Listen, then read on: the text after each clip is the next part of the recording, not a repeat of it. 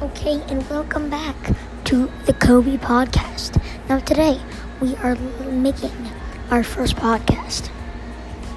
Today we are going to talk about uh, my predictions for um, the NFL this upcoming season.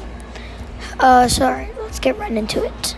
Uh, so, first off, I am positive Patriots are probably going to win another Super Bowl because whatever. Even though I'm an Eagles fan, I would still, you know, I would love for us to win another Super Bowl, but the Browns acquired amazing players this offseason. They have OBJ, Jarvis Landry.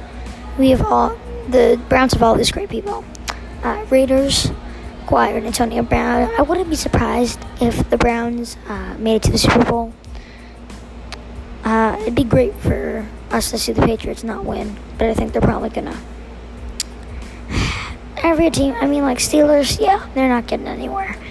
All they have is Ben and Juju, but because like they traded Le'Veon now to the Jets, the Jets could get far, but with only Sam Darnold and um, Le'Veon.